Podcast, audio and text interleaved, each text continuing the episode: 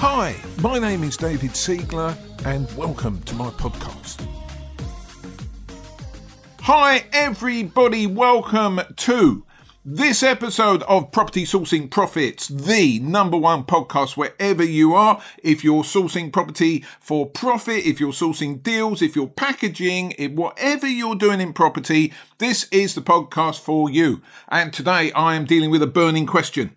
Burning question. I was speaking with one of my mentees yesterday afternoon who's new, very new to deal packaging, sourcing deals, selling them to investors. And uh, we got into what assets do you need? What assets do you need to start packaging deals? Uh, and there's a whole list of them. We got through a whole list. I thought I would share it with you.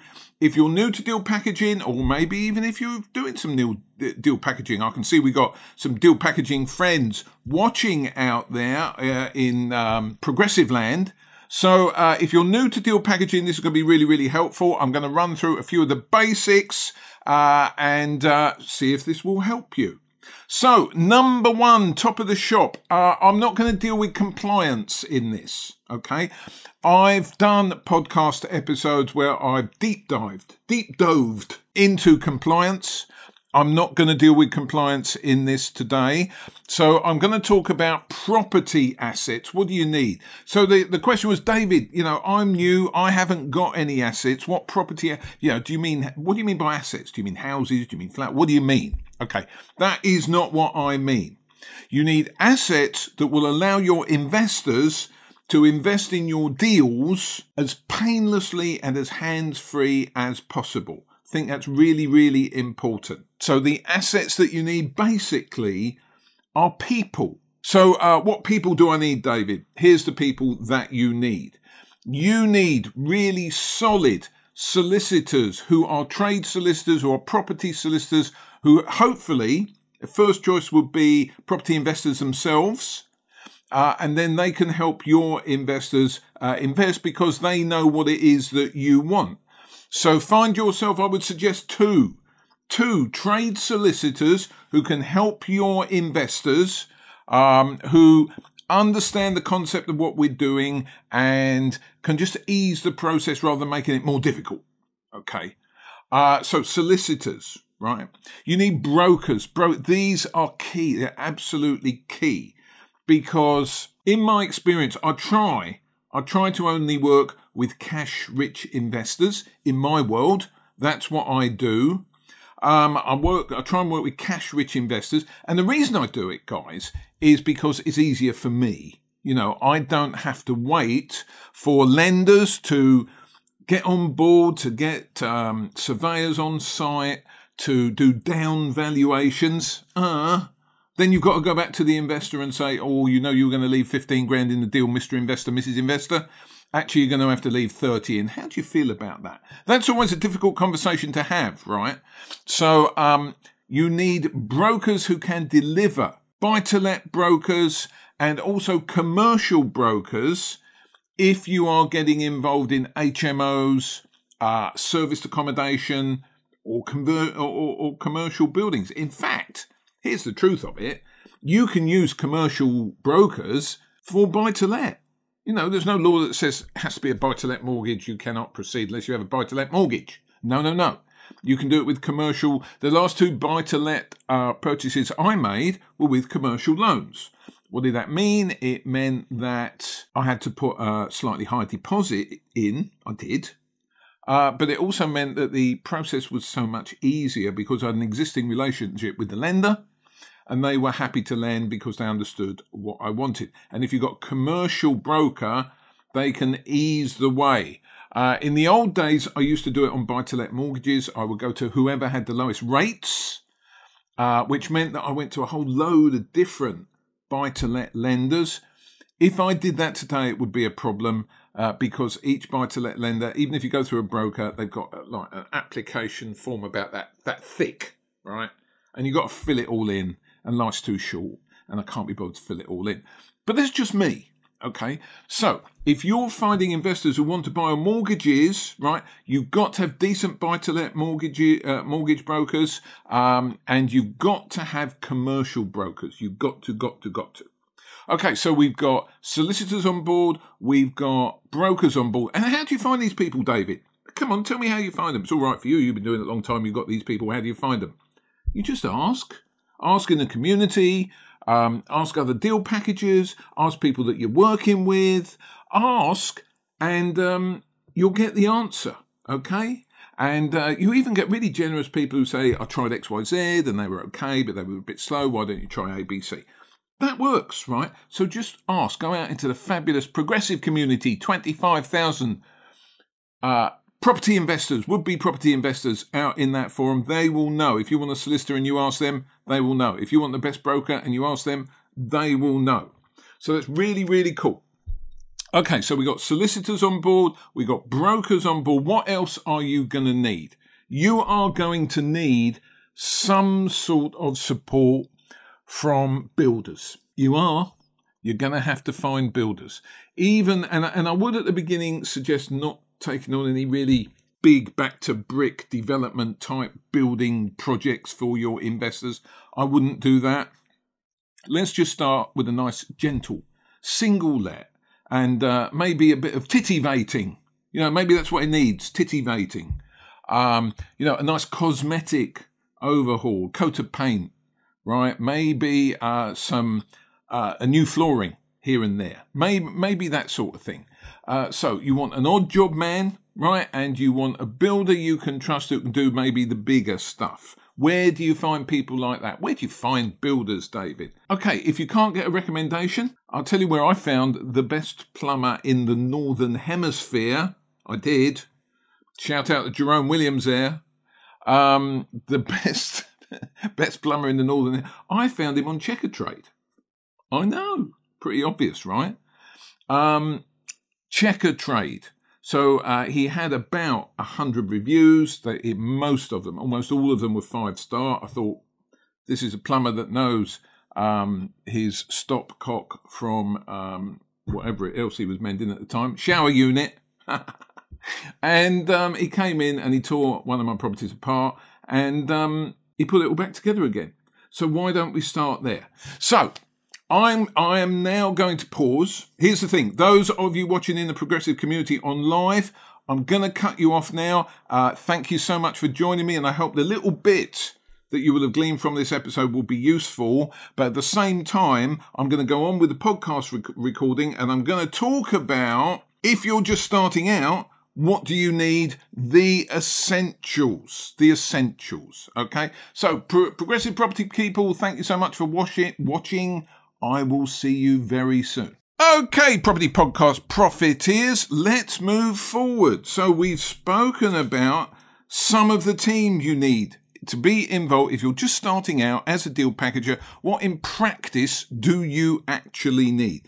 So, here's what you need. We've covered brokers, absolutely key to your success. We've covered solicitors, right? Your investors are going to need property solicitors who know their stuff. And we've covered builders with just an odd job guy for a leaky tap or, uh, you know, a big builder for a major back to brick six bed HMO all en suite type uh, refurbishment, right?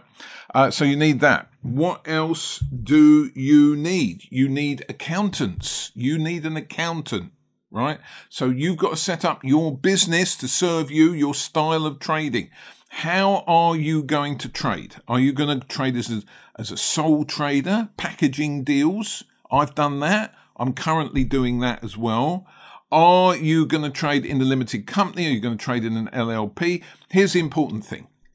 Go and get some advice before you start. Go and talk to an accountant uh, and the reason I have to couch it in these terms is you're any I don't know who's listening to this, right? You're all in various states of uh, sophistication in terms of your business development is concerned. Some of you might be really new at the beginning. Some of you may have uh, many businesses in place, but you're new to property and you're new to deal packaging. So I don't want to impact on what you've already got in place. Go and see an accountant. Go and see your accountant. Go and see a good accountant. Again, if you want a good property accountant, Put the shout out in the progressive property community. Uh, you will get recommendations of people who walk the walk and can talk the talk. Okay, so you've got an accountant, you've got your trading style, you've got solicitors, you've got builders, you've got brokers. How cool. What do we think about now? Now, this is when we have to start talking about geography because certain strategies work better in some parts of the country than they do in the other at the same time. In the other part of the country where the original strategies might not work so well, there are other strategies that work really, really, really well. Uh, so, what do you mean, David? Why don't you just share it in English? Okay, this is what I mean.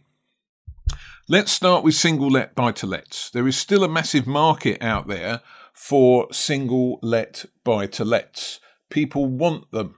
People um, will invest in them, and um, I think about six out of 10 of any deals that we're doing at the moment are single let. So it's still the majority of deals that we do. The other four out of 10 are split across all the other strategies. So you can see single lets are still way ahead of any other strategy in our sourcing business. Now, here's the thing about single lets. In order to sell a single let, you have got to get a gross yield of approaching double digits for an investor to get excited about that. What do I mean by gross yield? Ah, if you want to check it up, go and have a look at other podcast episodes just for the purpose of this episode. Gross yield is the total annual rent roll divided by the total cost of acquisition, right? They are both gross figures and you finish up with the yield, which is the return expressed as a percentage if you divide one by the other. And if you can get to 10%, you are going to sell that deal because people appreciate, investors appreciate um, what a solid investment, a double digit return is on a property investment for a single let family. Okay. So that's really, really important. Now, many of you will be listening to this inside the United Kingdom, where um, in most of the UK, in my experience over the last 10 years, we have had growth in terms of the capital investment required to buy a property, but the rents have not kept up with the capital growth. So I'm sitting here saying you need a 10% return, right? And you're going to find where you live that the gross yields are working out around 6 7%. And to be honest, they're not as attractive. Might be great houses, right? Might be in really nice areas, never going to hurt anyone. Six to seven percent probably is not going to get the juices flowing in your investor's um, heart. So, what do we do? Okay, there's two or three things here. Yeah, I, too many times I have had new people, new people to, and this is this episode is about new people and starting out. They're starting out, they go and look at a couple of uh, properties for, on a single let basis, 6 7% gross yield, can't sell them. Oh, David, it doesn't work where I, I am. No, no, no, it does work. Okay. Two or three things about that. First of all, number one, you've got to find a better deal. I know, I said that out loud. Uh, I'm pointing my finger at you, right? You have to go and find a better deal, right? You cannot expect to walk into an estate agent day one and find a 10% gross yield uh, property if you're working on Kensington High Street. That is not going to work. If you're in Mayfair, if you're in the city centre of any great city in the UK, it is you're not going to get a double digit return. You're not. So we have to find another way. But it, it may well be that in, in most of the United Kingdom, leaving London and the Southeast out of this for the moment, most of the United Kingdom, if you try a bit harder, if you dig a bit deeper, if you build relationships a bit deeper, if you keep trying and keep trying and keep trying again, you will find properties that were on a single let basis will yield eight and a half, nine percent, nine and a half. You're getting very close to the um, grail of ten percent, right? Ten percent. If ten percent is what you're looking for, can you sell a nine percent in the right part of the country? Of course you can. If you can also point out that over the last 10, 15, 20 years, there is a pattern of continued capital growth, then that's going to make it a lot easier to sell to your investor as well. So, number one, gross yield at approaching double digits is what you need. If you don't find it in the first three houses you look at, please don't stop. Get out there, build your uh, relationships with estate agents, with your vendors, however you are marketing for these properties, right? Put yourself out there and find a better deal. Now, what if there isn't a better deal? What if you can't find a single let that produces near to double digits? There, there, there are sort of pretty big areas of the country that you can't find double digits. If you're working in the southeast, if you're working in London for sure, you know, I'm speaking virtually a foreign language to you, talking about double digits. So, how are we going to get the double digit return if you're brand new and starting out? If you're brand new and starting out, you, we've got to find a way to add value. So, I was speaking to a mentee who's based in London just yesterday. And here are things that I see from my mentees, right? People that are working today, strategies that are working today in London and the Southeast. This is what I see. Number one, flats. Flats, not in uh, so much in purpose built blocks of flats, but I'm talking about Georgian, Edwardian, maybe Victorian properties that over the years have been converted to flats. Okay? Uh, they are originally grand houses. And I've got friends who specialize in London in looking at these flats that are maybe a studio flat, maybe on the third floor, just below the roof space, okay? Uh, and they can turn the studio into a one bedder just by uh, rejigging the floor plan, right? Or they can turn a one bedder into two bedder, right? They're, they're adding value by rejigging stud walls about inside the flat, okay? The thing is, in certain parts of London, if you turn a one bedder into a two bedder, you're probably adding £100,000 to the value of the flat. And if you target in particular flats in that age building, these are not purpose built flats, right? But in that age, conversions of that age that are on the third floor, usually, which is the floor immediately below the roof space, you have to, have to, have to study the lease of the uh, the 99 year lease, the 125 year lease, whatever lease it is. Study the lease that the property owner has because it may give you access to the roof space above and it may include some of the roof space in the demise in your lease. That means you can go up. That means you've got the potential to play around with a floor plan and include uh, the area in the roof space. Uh, I've also seen this in uh, semi detached houses. Semi detached houses are from 1930s onwards that have been turned into flats. So you get instead of one front door at the front, you they've made that into a double front door, and the one on the left or the right, depending which way round the house semi is. Uh, the one on one side, door on one side goes into the ground floor flat, and the door on the other side goes straight up the stairs. Okay, to the flat upstairs.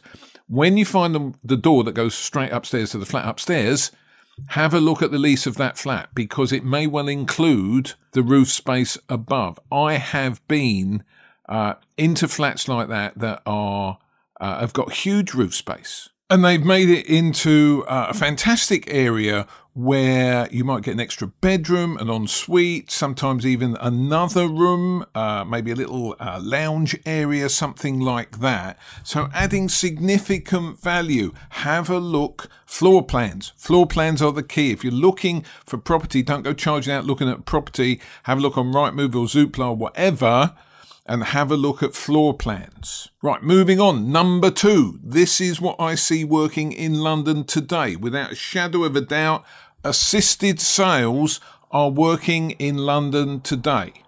Now, assisted sales are quite a technical uh, strategy. You you need to know what you're doing, and you need to know how to do it. And I might do a separate episode on this. But assisted, I'm going to give you the principle of assisted sale, and and so that you understand what it is I'm talking about, and then uh, absolutely confirm to you that this is working in London today. Okay, so the principle of an assisted sale is we're looking at uh, a property that has been on the market with an estate agent, continues to be on the market with an estate agent, hasn't sold. It's sort of the old chestnut, the ugly duckling in the estate agent's office. Everyone's fed up with it and embarrassed to show it to people, etc., etc., because the vendor wants too much money for it uh, and now gets to the point where they're starting to cut their expectations on the price. So they're cutting the price, right? And they cut the price again, still not going. So the, what the assisted sale is, normally you might look at this uh, uh, building, uh, it could be a house, could be a flat, could be anything, and think, do you know what? Uh, that might work as a flip because if we bought it at that price that it's being offered for now and we we did what was required just a cosmetic uplift we don't want to spend a fortune on it uh, and then we're going to make it from the worst property in the street to the best property in the street and there's a handsome profit there on the basis of a flip okay?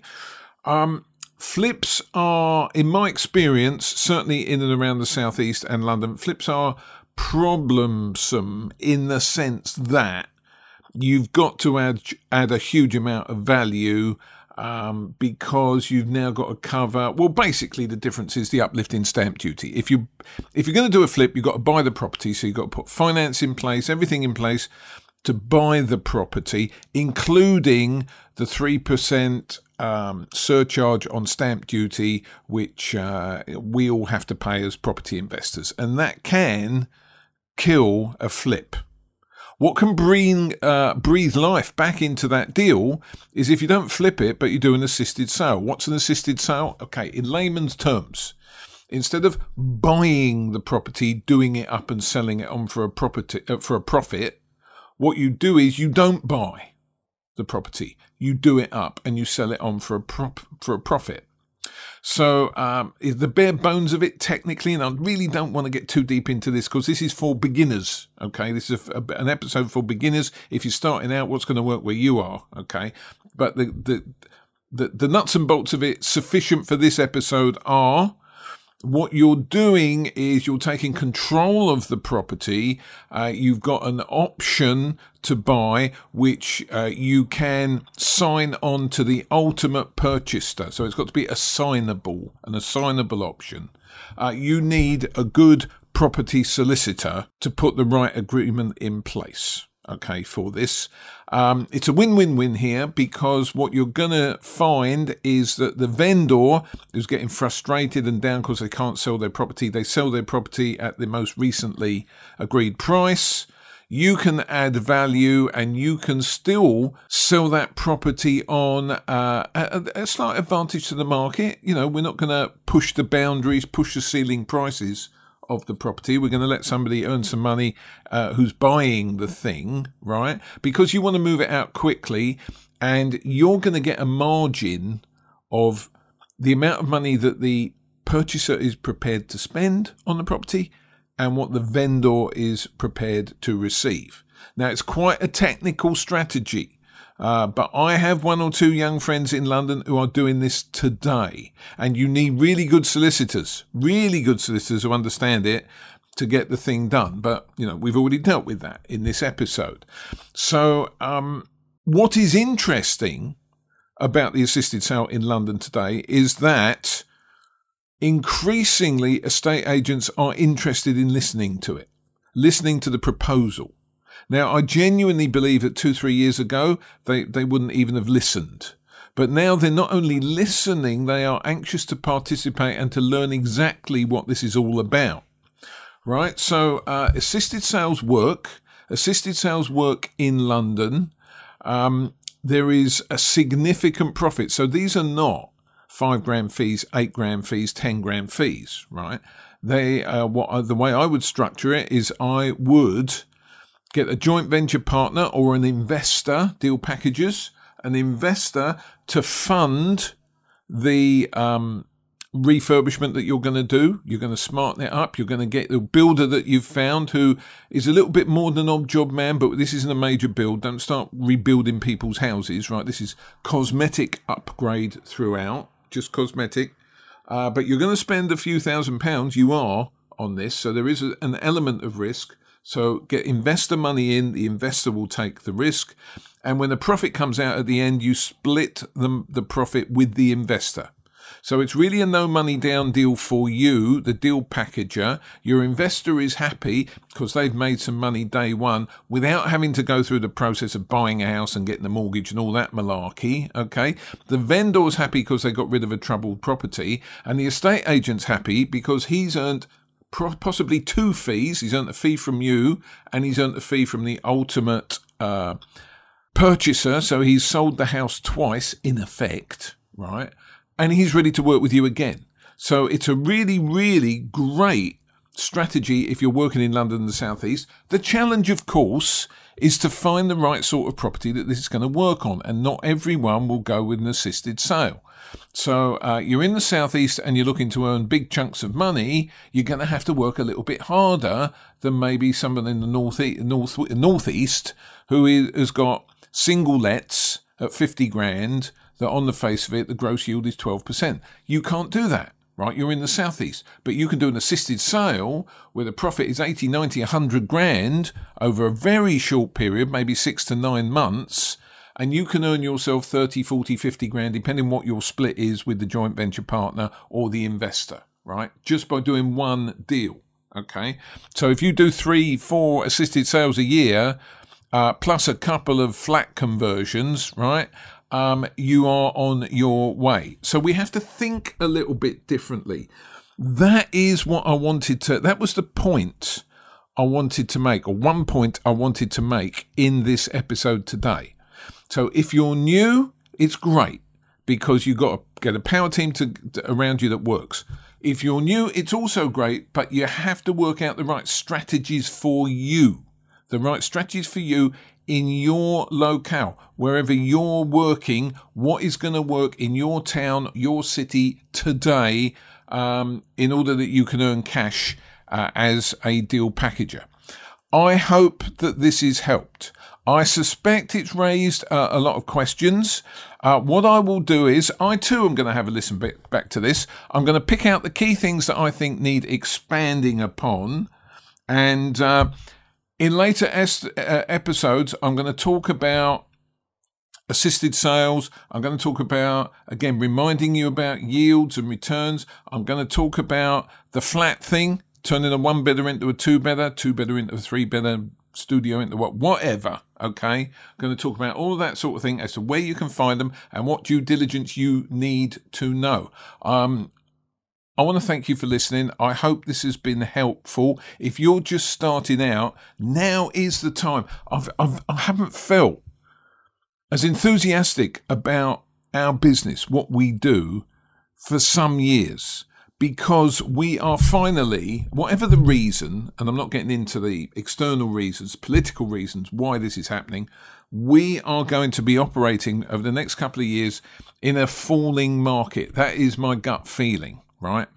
We haven't worked in a falling market really since 2010, right? Some nine years now. It's, we've had to work in a rising market. There are some deal packages out there who have never worked in a falling market I have worked in a falling market. I am telling you, deal packagers, we make our best money in a falling market. Right? And and I'll do more episodes on this going forward when I explain exactly what I mean.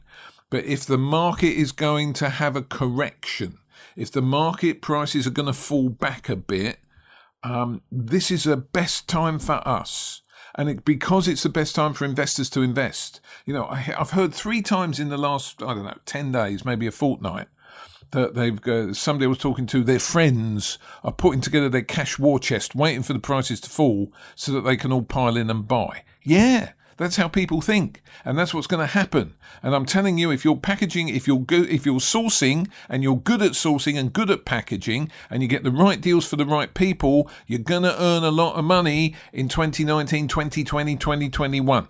The party's about to start, start team. Now is the time to learn everything you need to know about sourcing and packaging deals. Stay with us, team. You I've got loads of more uh, fantastic information for you in episodes going forward. Um, I know we're going to sell all of them. It's going to be great. Thank you for listening. I am David Siegler. See you on the next episode.